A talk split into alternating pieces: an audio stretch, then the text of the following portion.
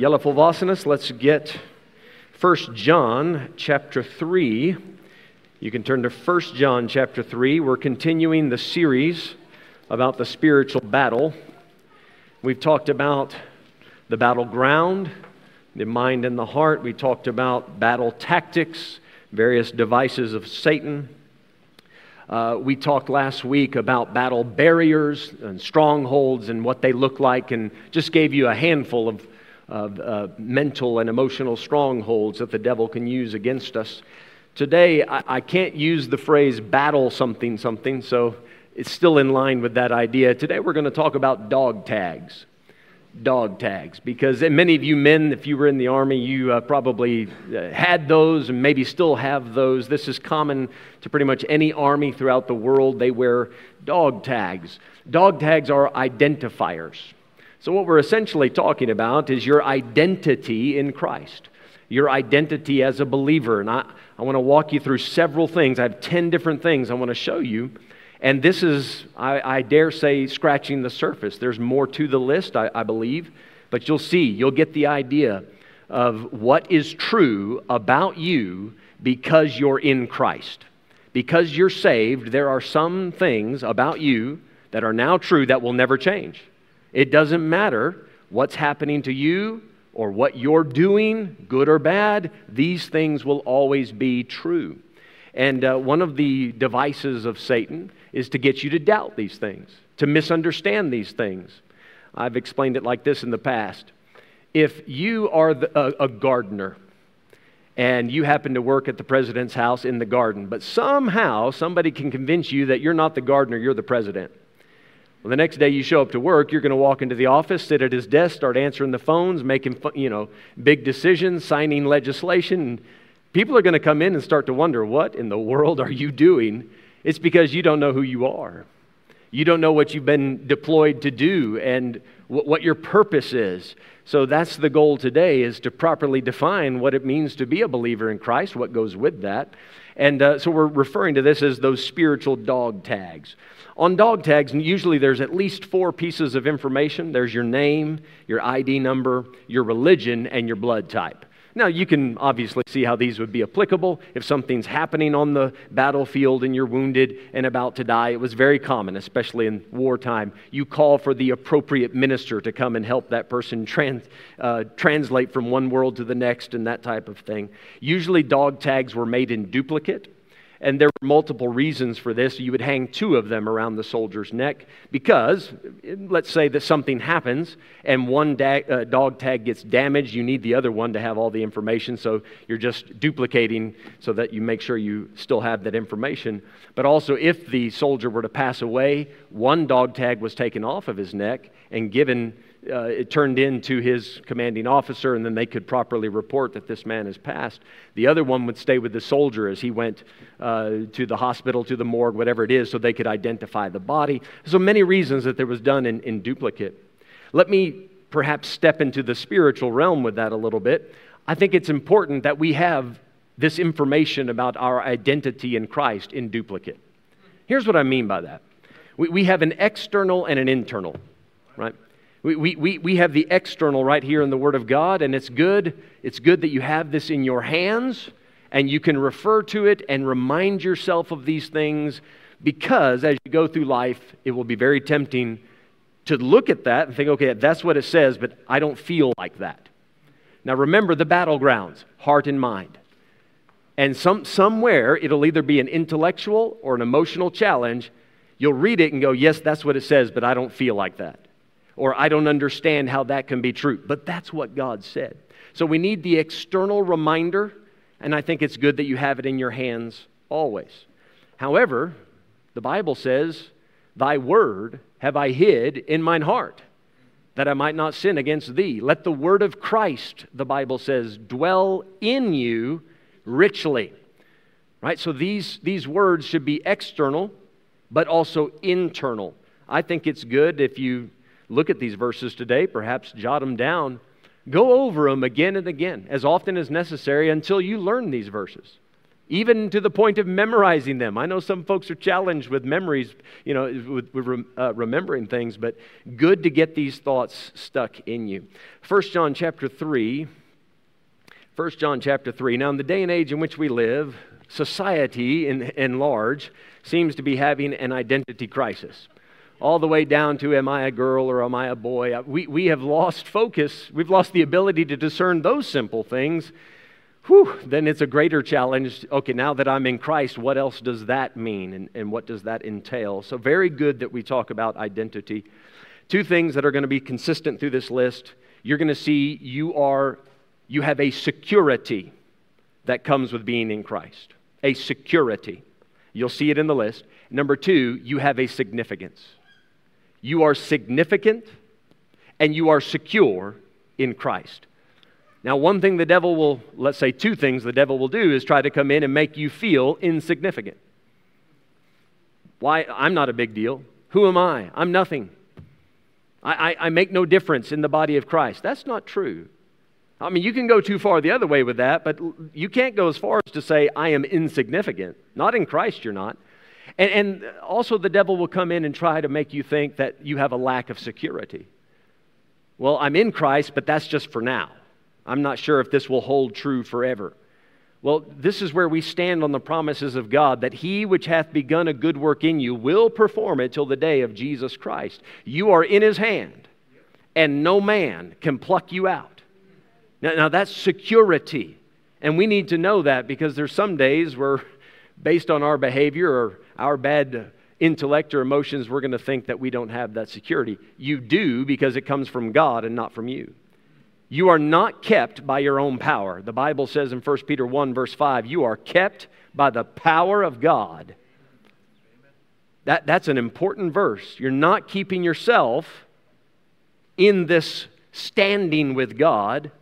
Now, we'll talk about standing and state as we go, but these things that we're going to talk about are true always. So secure and significant. Now, 1 John chapter 3, first thing I want to talk about is you are a child of God. 1 John 3, verse 1 Behold, what manner of love the Father hath bestowed upon us, that we should be called the sons of God. Therefore, the world knoweth us not, because it knew him not. The world didn't recognize Jesus as the Son of God. They're not going to recognize you as one of his uh, children either. It, your behavior, your demeanor, your way of life, your way of thinking is foreign to them because they're not in your family. Just like when I meet people of other cultures and other families, it looks a bit strange to me because it's not how I grew up. In the family of God, we grow up in a different way. We learn to act differently, think differently, feel differently. Verse 2 Beloved, now. Now, you might want to circle that word. Now. You're not waiting to become a child of God when Jesus comes. You're not waiting for the new birth to happen at the end of your life. You're not, you don't have to wait for the judgment. And God says, okay, now I let you in. Now you're part. No, no, now. Now. You say, can I, can I say right now today that I am saved? Can I know it? Yes, John knew it. He's, and he said to these people, Beloved, now are we the sons of God. And praise God, it doth not yet appear what we shall be. Hallelujah, it's going to get better. what you see in the mirrors, you're not stuck with that. Praise God. It doth not yet appear what we shall be. But we know that when he shall appear, we shall be like him, for we shall see him as he is. That's the predestinated plan of God. This is the whole show wrapped up in one little verse here. The whole show is to make you more like Jesus. And we know that project is not complete until we stand before him completely conformed, not just inwardly, but even outwardly, with a new, glorified, resurrected body, we shall be like him. And that process is complete when we see him. So you're a child of God, and you're, you're a child of God right now. Now that's your standing. Nothing can change that. You're his child. I have three kids Megan, Caleb, Amy. Two of them live in America. One, our 14 year old, she played the piano just now. Uh, my son's getting married in a few weeks, and we're excited about that. Now, now, listen, my son, he's been my son since the day he was born. And when he gets married, that's not going to change. Still my son. My oldest daughter, she's been my daughter since the day she was born. I didn't think I could love any, anybody or anything that much. And as time has gone on, I've just loved her more and more. Even when she had a few rough, rough times, gave me a rough time, still my daughter. And then when she got married, fantastic young man, she took on a new name, still my daughter. still my daughter. It's not my name, but still my daughter. Does that make sense? So, so her standing is this she is my daughter. That will never change. It doesn't matter what decisions she makes, it doesn't matter what changes happen. She is my daughter. But the state of things, now she is my married daughter. She was my unmarried daughter. You see, when she was going through a rough patch, she was a rebellious daughter. Now she's a, a, submissive, humble, yielded to the Spirit daughter. You see how that part can change, but the daughter part will never change. So you're a child of God, yes. That doesn't mean that you're a good child. you might be a rebellious brat. You can just say amen right there. That you could be a rebellious brat, but that doesn't make you any less a child of God. You, you just might not be a happy one. Looking around the room, that might be true for some of you. It's the ones that didn't laugh there. Okay. the Bible says before you got saved, you were a child of wrath.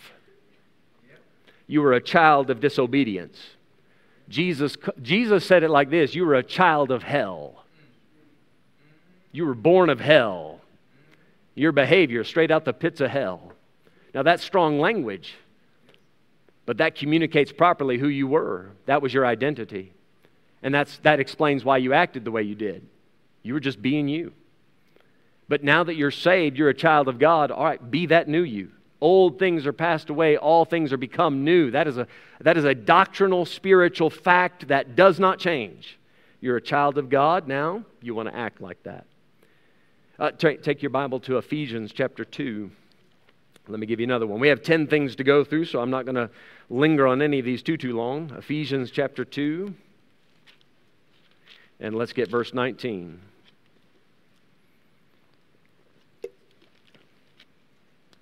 Ephesians 2 and verse number 19. Uh, the second thing I want to say is you are a citizen of heaven. You're a citizen of heaven. And this gives you both security and significance. As a South African citizen, this comes with certain rights and privileges that are not afforded, uh, afforded to outsiders and to foreigners. They're special and unique to South Africans, and every country is like that. As a citizen of heaven, you have special security and significance as one of those citizens. Ephesians 2:19 Now therefore ye are no more strangers and foreigners but fellow citizens with the saints and of the household of God. Uh, hold your, well, you can just come back a little bit, maybe the same page, Ephesians 2 and verse 6. So you're not a foreigner anymore. You're part of God's family. You're a citizen of heaven. Ephesians 2 and 6, it says, And hath raised us up together and made us sit together in heavenly places in Christ Jesus. I love that verse. You know, sometimes when this world gets a bit too hectic and you get overwhelmed, remind yourself there's a part of me that has already made it. Now, you see, all of these verses we're going to look at today, you would not be able to recognize these things through your natural eyes, your natural observations, your own intellect. You couldn't figure this out. God has to tell you these things are true. All of these things are revealed truths, and we must accept them by faith. You're a citizen of heaven. Do you have an ID card? I mean, you don't have physical dog tags to show you that. When you got saved, they didn't float down from heaven, you know, shining, shiny gold, and go, here you go. But you have a promise right there that you're seated in heavenly places in Christ Jesus. You're at the right hand of God. Eh, you know, it's a good exercise every now and then to just stop what you're doing, close your eyes, because if you leave your eyes open, you get too distracted by what you see. Just close your eyes and think about it. If I am seated in Christ, that means I'm at the right hand of God. Have you ever done this? Have you ever just, just looked up? Because he's right there. He's that close. Is, is, is the Bible telling you the truth on this? Do you believe that? If you believe that, then he's, he's right there. Man, I can just reach out there. now I'm doing it by faith and not by sight, but there he is. A citizen. Look at 1 Peter chapter 2. Brother Rex Harrison used to sing a song on this topic. I'm already over on the other side, waiting on my brand new body. I'm living up there in the heavenly fair at the right hand of the Father. My citizenship is in heaven. I'm living in Christ, you see. I'm already there in Jesus. I'm waiting on my body to be. That's good. I don't have one foot in the grave, I have one foot in heaven. you hit me hard enough, I'll just be there. 1 Peter 2, verse 11.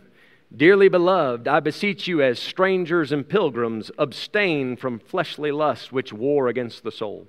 He calls us strangers and pilgrims. Why? Because this world is not my home. I'm just a passing through. My treasures are laid up somewhere beyond the blue. I, am not a citizen of this earth in a spiritual way. Right? I, I understand some of you know my situation. I am a permanent resident of South Africa. I am not a South African citizen. I still have an American passport. I'm an American citizen. And like it or not, that's who I am. Right? That's my standing. That's my standing. That's how it, that's how it is. So when I'm in South Africa as an American citizen, I am a foreigner. That comes across all the time. People meet me and they go, You're not from here. The accent gives it away right away, right? They, they, they talk Afrikaans to me. I give them a little bit of Afrikaans, and they know immediately he's not from here. that, that was an attempt at Afrikaans, but, you know, I have been, people have thought Canada, UK, Holland, they, they think I have a, a Netherlands kind of an accent sometimes. That, that's on my good days of Afrikaans. and, and they all and it generates a good conversation. It's not like it's a bad thing. They just know you're not from around here. Listen, you ought to you ought to talk and act and be different enough in this world when, when they're around you, they go, wait a minute, you're a citizen of somewhere else, aren't you?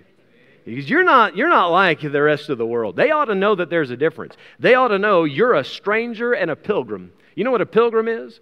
He's somebody that's on a journey going to some other place.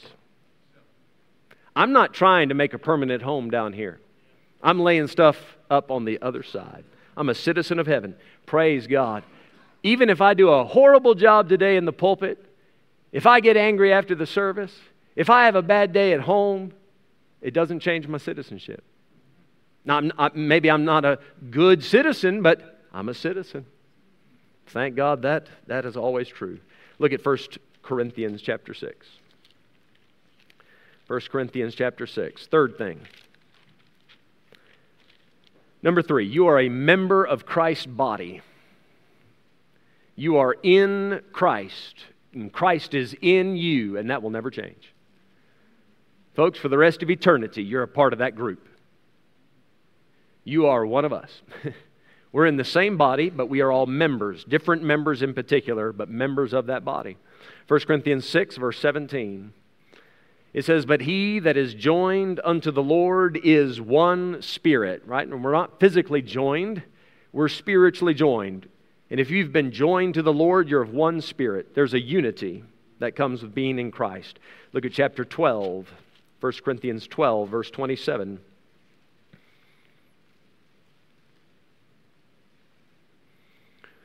First Corinthians 12, 27. Now ye are the body of Christ and members in particular. Do you understand the significance that this offers? Think about this. Is Jesus important? You're one of the members in his body. So, just by virtue of his significance, you become significant, right? And, and not, not to elevate you to the same level of Christ, but you function within that body. And that means every member of that body offers something to the body.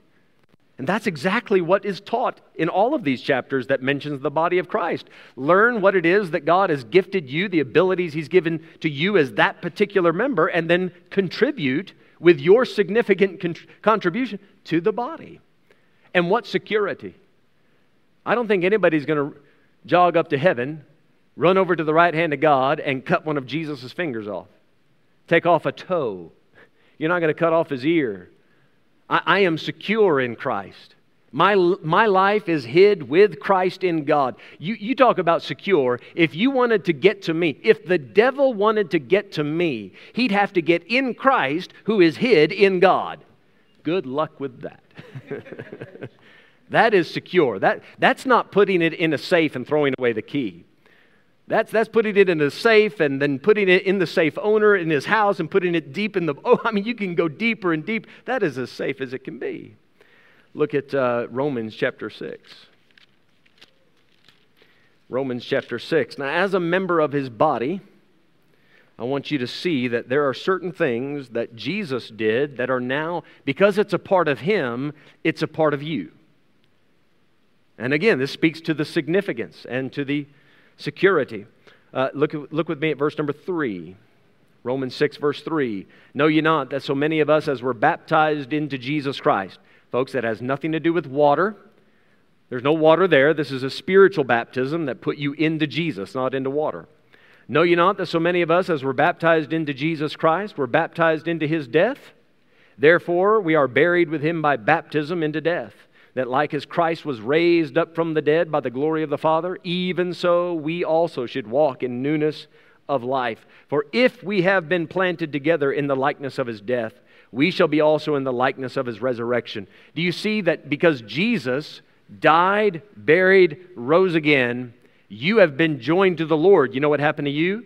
Died, buried, risen again. So, what Paul's going through this passage and saying is here are some doctrinal truths that are always going to be true of you. You're dead, buried, and raised with Him. You're together with Him.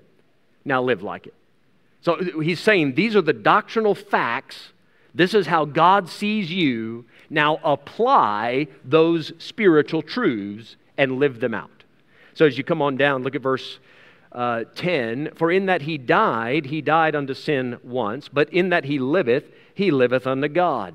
Speaking about Jesus, how he came back up and now he's alive forevermore. Now, that's a, that's a fact. That's a truth. There's nothing that can change that. But then look at verse 11. Likewise, so he says, just like this is true for Jesus and, and the Father, it needs to be true with you. Likewise, reckon ye also yourselves to be dead indeed unto sin, but alive unto God through Jesus Christ our Lord. So, guys, this is what the Bible means when it talks about living a crucified life. You understand there's a difference between the world's version of self discipline, because any lost person can discipline themselves, right? They can not eat certain things, exercise certain ways, just, just uh, have temperance in their life. Anybody can do that. The crucified life is more than just good discipline. The crucified life is saying in Christ, dead, buried, and risen again, and now I'm going to live unto God. And, and the lost man can't do that. We, as saved people, we recognize we have a special place in Christ's body, special privileges that come with being in Him. Now we need to live as if we've come back from the dead. He's given us a second chance to live unto Him. We're free from sin because of that death. So that, that takes self discipline to another level. All right, let's go to the next one 1 Corinthians 6. Come back to that. 1 Corinthians 6. And let's get verse number 19. 1 Corinthians 6, verse 19.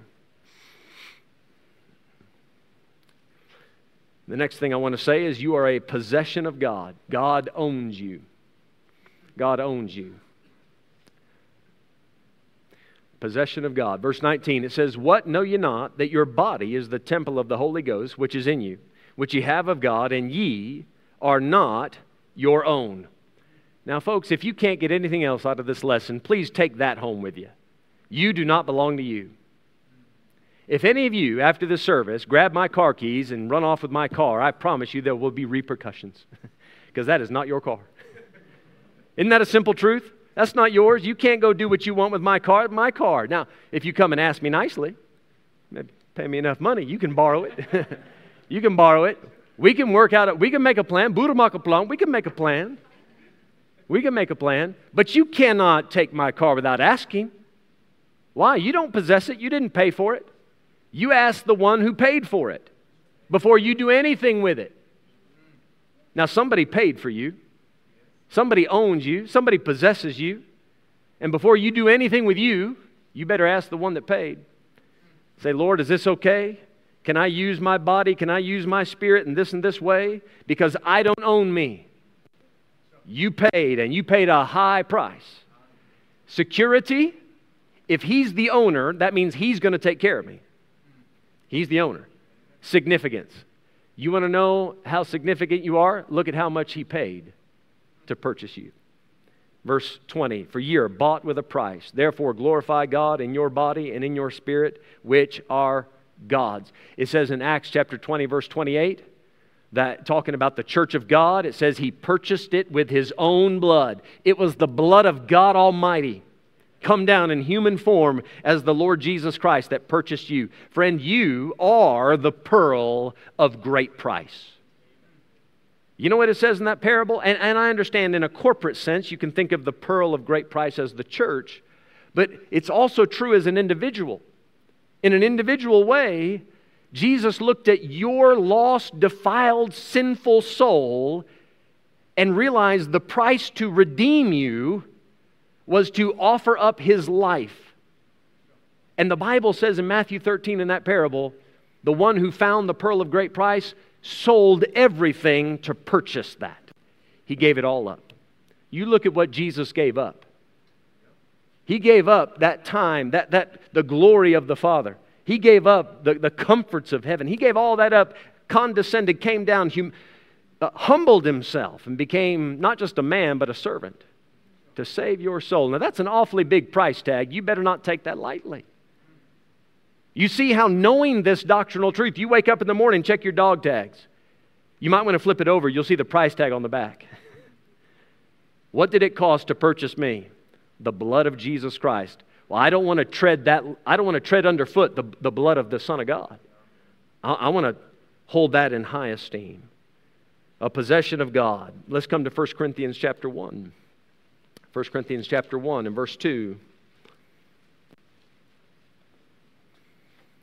Next thing I'll say is now that you're in Christ, you are a saint. You're a saint. I even struggled to get that out without snickering a little bit, right? you're a saint. As I grew up, I grew up as a Catholic and not just a nominal Catholic. I practiced it. I studied it. I studied to be a priest. I never missed one Sunday of church. I never missed a youth event. Everything. And so I, I, learned, I got familiar with the saints. I have a fourth name as a Catholic. When you become uh, confirmed, you take on a, a new name, you choose it. So my name, my given name is Michael James Flick, but I chose, a, you choose a saint's name. I chose Saint Aloysius. To this day, I don't even know how to spell that. I liked how it sounded. It's like Aloysius. Aloysius, that's my name. Aloysius. You gotta really have some rhythm to say it, Aloysius. But he is the patron, patron saint of the youth. So in the Catholic Church's mind, he from heaven watches over all the youth. And I was 17 at the time, and I thought that that's fitting. Let me choose that as a name. So in the Catholic Church, you have to wait hundreds of years sometimes after you're dead. Then they examine your life and see if you're worthy of sainthood.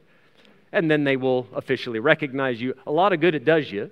you're not here anymore, but you're going to see now, you don't have to wait hundreds of years. The moment you receive Christ, the Bible calls you a saint. Uh, 1 Corinthians 1, verse 2 Unto the church of God which is at Corinth, to them that are sanctified in Christ Jesus. The word sanctified, it means you're set apart. Set apart them that are sanctified in Christ Jesus, called to be saints, with all that in every place call upon the name of Jesus Christ our Lord, both, both theirs and ours. The, the sanctified goes with the saints because the word saint means a holy one. It means one who has been set apart. That's a saint. You have been set apart from sin, right? From sin, but you're also set apart to holiness to love, to living an unblameable, a blameless life. So you're set from this to that. You're a saint. Now, I, I get it though. When, when, we look at how we live, we look at the outward, we say, okay, I, I don't know if I qualify for sainthood. Be, but that's us using our own standards and observations. God looks down and says, I know that that person's soul has been washed in the blood of Jesus Christ. The sins have been set away, have been cast away. You are set apart from your sins. Now, God knows that of your soul.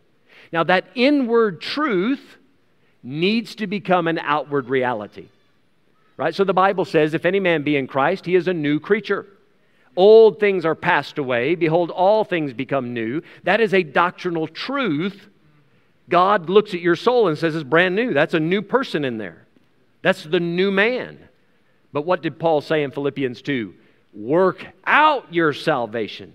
I have it on the inside. Now let that thing out.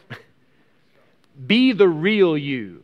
Now, I know the world takes that down a very dark path. Be the real you. Check your dog tags and go, who's the real me? Who does God say that I am? I don't care how you feel or what you think you are. What does God say that you are? And act like that. He says, I'm a saint, so I'm going to be holy because he's holy. Look at Romans chapter 5. Don't let the devil distract you and cause you to forget these wonderful truths that are true of you because you're in Christ. Romans 5, verse 9. Let's read verses 8 and 9. The next thing on the list is justified. You have been justified. Now, we could make this a long list here of various things that go along with being saved, but let me just use the word justified for now. Romans 5, verse 8, it says, But God commendeth his love toward us, in that while we were yet sinners, Christ died for us. Much more then, being now justified by his blood, we shall be saved from wrath through him. So, talking about a future thing, the resurrection and all of that, we get saved with a new body coming on. But he says now, right now, we are justified by his blood. The word justified means to be declared righteous. So think about this.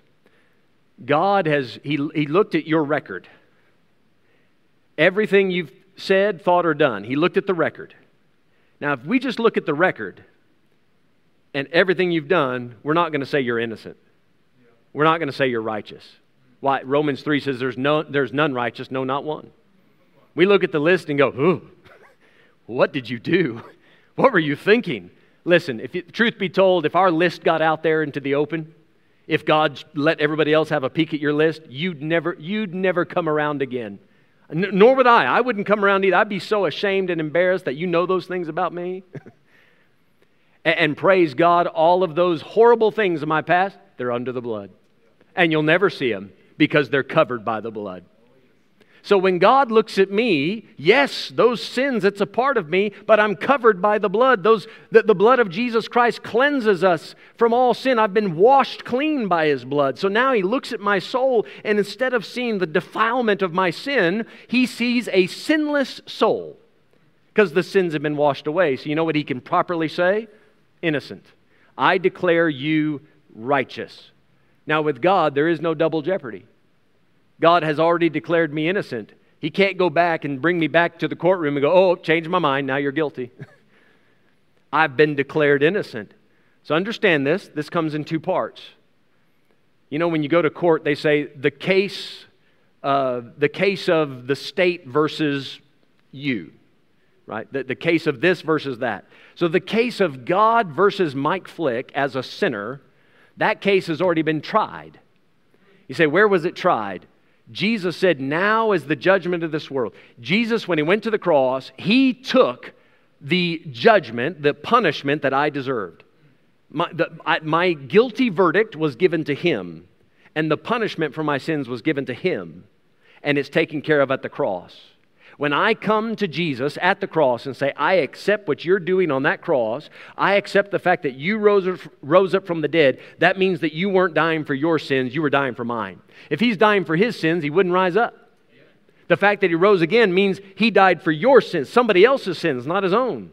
So I come to him and I say, What you did at the cross and what you did by leaving that tomb, I believe that this proves you alone are able to wash me clean and make me right with God. And right then and there, God says, I can already pass judgment. This man's innocent. Why? Because the blood of Jesus Christ cleansed him from all sin. Now, if you're not hiding under the shadow of the cross, you'll one day face that judgment and you're not going to hear an innocent verdict. The only outcome that you could possibly have is guilty because that's what you are. But in Christ, you have security because the court case is already finished. Now, that's the case of God versus Mike Flick, the sinner. That case has been judged. Now, there is also a future examination the examination of Mike Flick as a servant of Christ. This is what we call the judgment seat of Christ. And that is a separate case.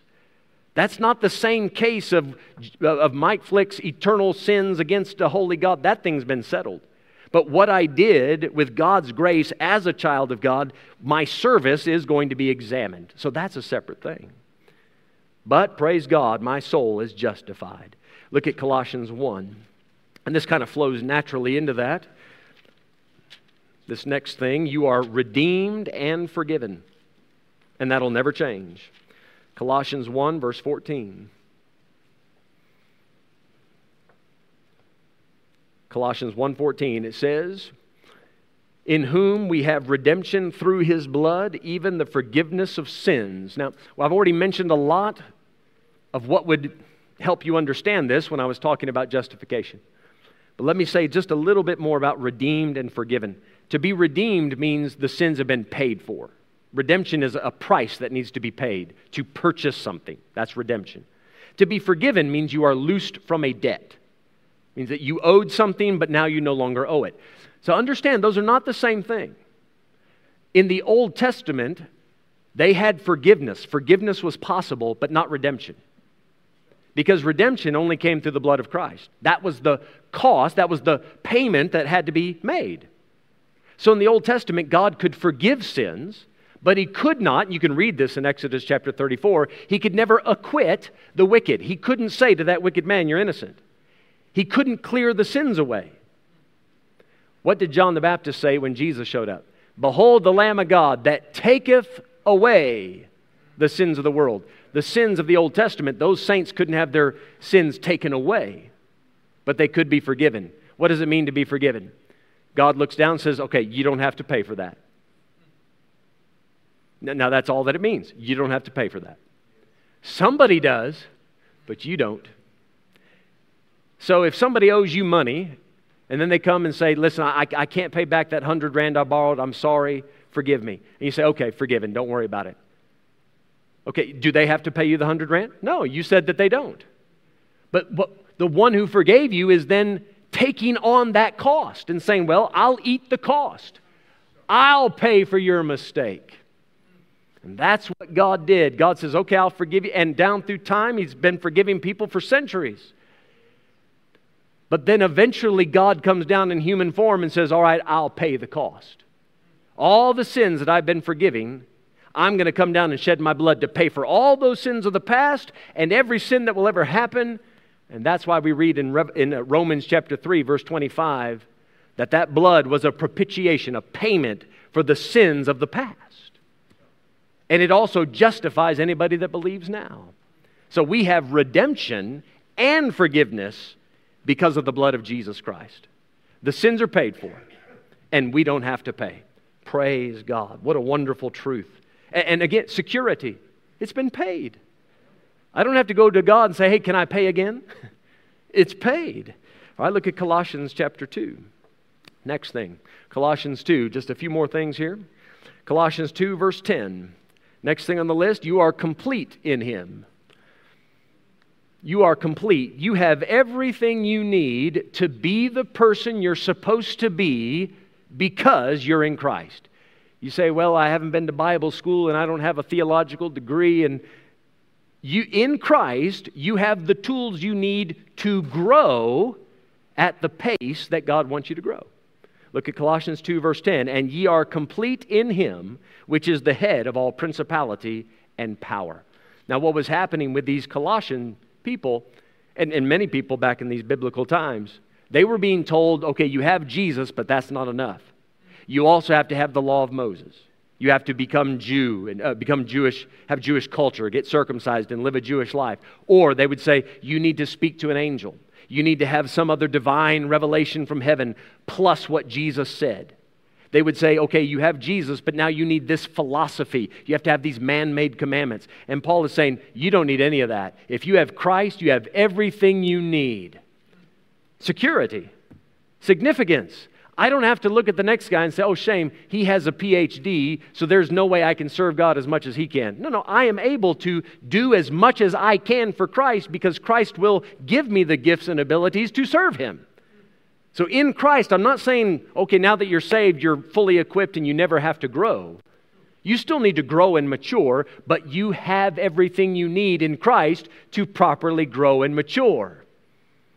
So now I take that biblical truth, I check my dog tags, and I say, All right, Lord, you will give me what I need to grow. Help me to grow. Help me to change. Next thing, Ephesians chapter 1. Ephesians chapter 1. In verse number 6, the Bible tells us here that you're accepted. This is a big thing, and, and rightfully so. Rightfully so.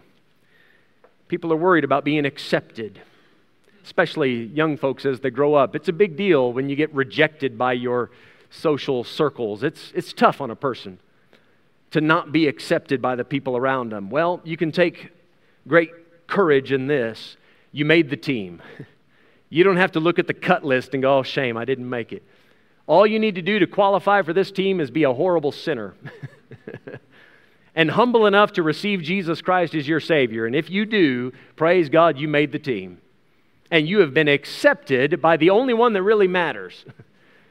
Ephesians 1, verse 6 to the praise of the glory of his grace, wherein he hath made us accepted in the beloved. Do you see where these things are true? You're complete in him. You are accepted in him. You have been joined to the Lord. You're in him. All of this is true because you're in him. You've been accepted.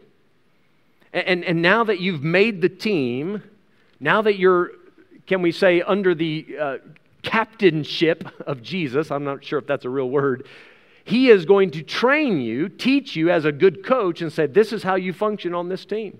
I'll give you the tools you need to make you useful. And then lastly, 2 Timothy chapter 2.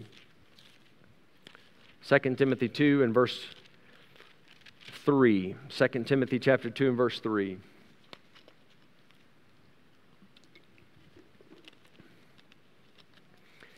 You know, there's been many a day, whether it's church or life, I just, it, it doesn't have to be a Sunday. It could be any day. You meet somebody, you get to talking with them about the Lord, and they don't receive the message. You know, you get up to preach sometimes, and sometimes it's well received, and sometimes it's not. And, and one of the nagging thoughts as a preacher is you go home and think, well, that, did, that didn't go over well. And you kind of feel this thing, well, it's them versus me. And, and that's not true. That's just the devil trying to get me all stirred up and confused. But it's not them versus me. We're on the same team. You've been accepted. I've been accepted. Say, I didn't like that sermon, didn't like that lesson. I thought you could have d- done better. Probably so. But hey, it doesn't matter how good I preach. I'm accepted. It doesn't mean that my sermon is always great. It doesn't mean my service is always perfect. It means because I'm in Christ, I'm accepted. And when I fail, God says, okay, we'll work on that. He doesn't unaccept me, He, he doesn't unfriend me on Facebook. I hate just saying that, but anyway, all right. So I had to speak your language for a second, right? I had to relate. 2 Timothy 2, verse 3. The last thing here he, you, you have been chosen to be a soldier. Fitting place to finish when we're talking about dog tags. Check your dog tags. Now just look, they're dog, dog tags. Dog tag, you're a soldier. That's why you're wearing dog tags. So, verse 3 Thou therefore endure hardness as a good soldier of Jesus Christ. No man that warreth entangleth himself with the affairs of this life, that he may please him who hath chosen him to be a soldier. The moment you receive Jesus Christ as your Savior, you enlisted in the Lord's army. We sing that song and we sing it well. Onward, Christian soldiers, marching as to war. Right? That's, that's our that's our call. We wrestle not against flesh and blood, but against principalities and powers and spiritual wickedness in high places and the rulers of the darkness of this world. He says, Put on the whole armor of God, stand therefore, and having done all, stand. You're a soldier. Don't forget that. And when it gets tough, you need to remind yourself of your identity in Christ. Hey, bless God, I'm a soldier. And uh, I'm going to have some fiery darts thrown at me. I'm a soldier. I should expect to have some unfriendly fire coming my way, and God forbid, some friendly fire from time to time. but I'm a soldier. So, what do I do when it's tough and I'm tired and I don't feel like it? Hey, you're a soldier. Quit whining and get up and serve the Lord. Amen. I know you don't get that much in churches nowadays, right? In churches now it's all about entertainment and coddling people and tickling ears, but that's not what a that's not what the drill sergeant does. God help the army where the drill sergeant entertains you with smoke machines and lights and coddles you and offers you lollipops instead of a good hard sermon and says, This is what the battle is about. Now rise up to the battle. Onward to the battle. Let's go. Let's fight. The church where I came out of, we had one guy named Luciano. Luciano, as you can tell by the name, you know, he had a bit of a, an Italian thing to him. Luciano.